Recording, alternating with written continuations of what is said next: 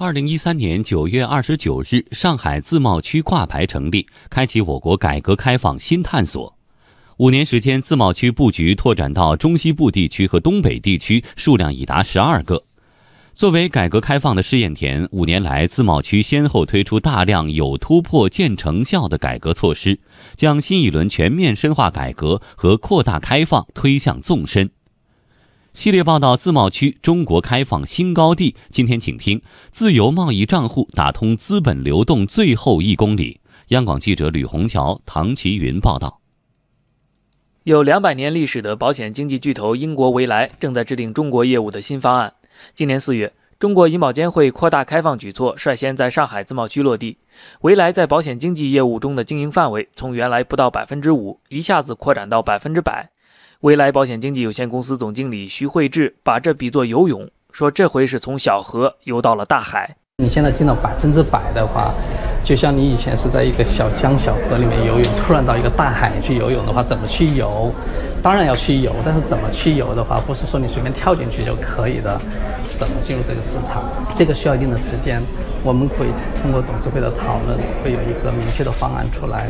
陆家嘴金融贸易区是上海自贸区的几大区域之一。这块并不算大的区域内，集聚着大量外资法人银行和外资保险机构，占全国总数近一半。另外，还有全球十大资产管理公司中的九家，金融业国际化程度全国第一。这要部分归功于上海自贸区对金融改革的探索和先行先试。人民币跨境使用及资本项目可兑换，被称为金融领域开放的最后一公里。央行上海总部跨境人民币业务部主任施利亚说：“上海自贸区通过启动自由贸易账户实现了突破。企业呢是可以开一个自由贸易账户，并且通过自由贸易账户内资金可兑换的这个方式，办理各项跨境商务贸易活动中的本外币结算，以及境内日常经营所需的各项人民币结算，满足了企业内外贸一体化经营的需求。”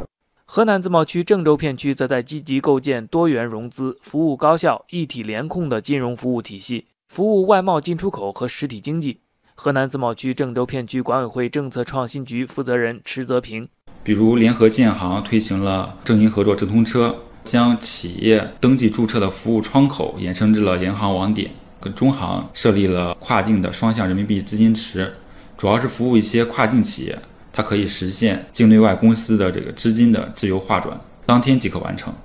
自贸区金融开放还有地方特色，辽宁自贸区大连片区自挂牌以来，专门出台了七大类四十项促进金融发展的措施，同时结合大连片区实际，在金融支持离岸贸易等方面进行了探索。大连金浦新区自贸区专项推进小组专职副组长徐小军。现在大商所已经开展了矿石的保质期货交割，同时呢，在这个基础上又增加了矿石保质期交割的衍生业务。下一步，我们针对大连的特点，